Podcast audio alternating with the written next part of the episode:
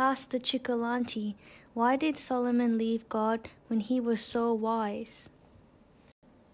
Well, I love this feature of podcasting where Discover Church Online members can send me questions by voice message. It is true that Solomon is considered the wisest man in the Bible, at least in the Old Testament, until Jesus came. But actually, God gives us three phases of his life recorded in three different books. The first one, during his youthful stage, is the Song of Songs. He wrote that when he was young, he was in love uh, to one woman, and later on, when he was middle age, he grew wise and he wrote the book of Proverbs. And it was during this time where he was very productive. He had great construction projects, including the ancient wonder of the world, the temple of God in Jerusalem. And of course, his own house and other construction projects. He was really effective and his kingdom was in peace.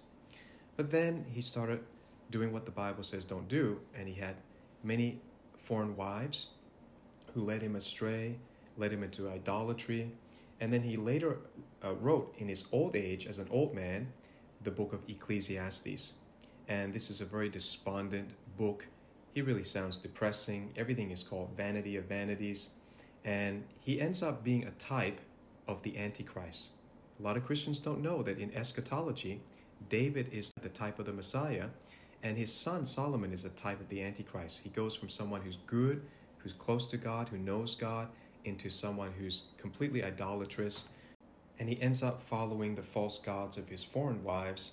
He falls into idolatry. He turns after Ashtoreth, the goddess of the Sidonians, the abomination of the Ammonites. And because of this, God's going to judge him, and his kingdom is going to split in half after he dies. So the question is how can someone that's so wise, he wrote all of these proverbs, he knew God, how could someone so wise turn away from God like that and just abandon his faith? Actually, the answer is very simple. It's because Solomon disobeyed God. God had said since the days of Moses in Deuteronomy chapter 17, verse 17, that there are certain instructions for kings. One of them is he must not take many wives, or his heart will be led astray. He must not accumulate large amounts of silver and gold. Of course, he broke both of those commandments. In the New Living Translation, the commandment says the king must not take many wives for himself, because they will turn his heart away from the Lord. So you can see that it's not how much you know about the Lord, but how much you obey that counts. The measure of spirituality is not how much you know. A lot of people know scriptures, they can quote scriptures, and they seem very impressive, and yet they're disobedient to God. Really interesting example of this is, in a modern sense, is Prince Harry. You know, Prince Harry was royally educated. He would have had the best schooling in the world. He would have been groomed to be a prince. And yet, one woman, a foreign woman, who wasn't trained in royalty, an actress, Meghan Markle, turned his heart away from his own family and from royalty. He ended up turning his heart to Canada, and then I think they've now moved to Los Angeles. And he's abandoned his duties as royalty. How did that happen? See, it's not just what you know, it's not what you learn, but it's what you do. So, the really measure of spirituality is what you obey. One last interesting thing that I think is worth noting is that the two books that he wrote, the Song of Songs is read at Passover and Ecclesiastes is read at Sukkot at the very end. So I find that very interesting that Proverbs is nowhere there. And the Song of Songs obviously is linked to the very first feast because that's kind of our love feast. Because of the blood sacrifice of Jesus, because of his extreme demonstration of love, we fall in love with him. The Passover brings us into a relationship with God, takes away our sins, and makes us close to a holy God. But by the time we get to Sukkot, it's the end of the age, it's end times, and the book that is read is actually the book of how Solomon, the wisest king, became such a fool and his life became very empty. And isn't that like the age that we live in now? You look around you and you see all the protests and the rioting. People are so far from God. God's name is not on their lips, God's word is not in their mind, and they're completely let loose.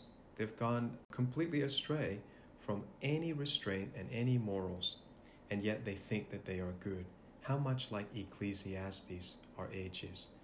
That is definitely linking one man in the Old Testament to this one man in the book of Revelation who we know as the Antichrist. So remember, he's going to be someone that has a great amount of wealth. So you already have a foretaste or a forewarning of who the Antichrist will be. And regardless of who that is, we don't want to turn into Solomon. I tell my kids some people start out good and turn bad. Some people start out bad, turn good. You can never really judge. God is the ultimate judge. But what you can do is guard your own heart. Don't become like Solomon. Remember, it's not how much you know of the Bible, but how much you do of the Bible. Has no self control concerning his sexual life, and he's going to be someone who's very interested in. Well, thank you for asking that question. And if you like this type of teaching, remember, join me at Discover Church Online, where we can have church anywhere, anytime. Find me at patreon.com slash Cioccolanti. That's patreon.com slash my last name. And I'll see you there. Keep looking up. You've been listening to Pastor Steve Cioccolanti, a prophetic voice in our time, and this ministry is made possible by the generosity of partners and friends. Please consider becoming one today. For more information about Discover Ministries or to obtain teaching resources to help you grow spiritually, visit our web store at discover.org.au. Pastor Steve wants to remind you love God, love people, and look up.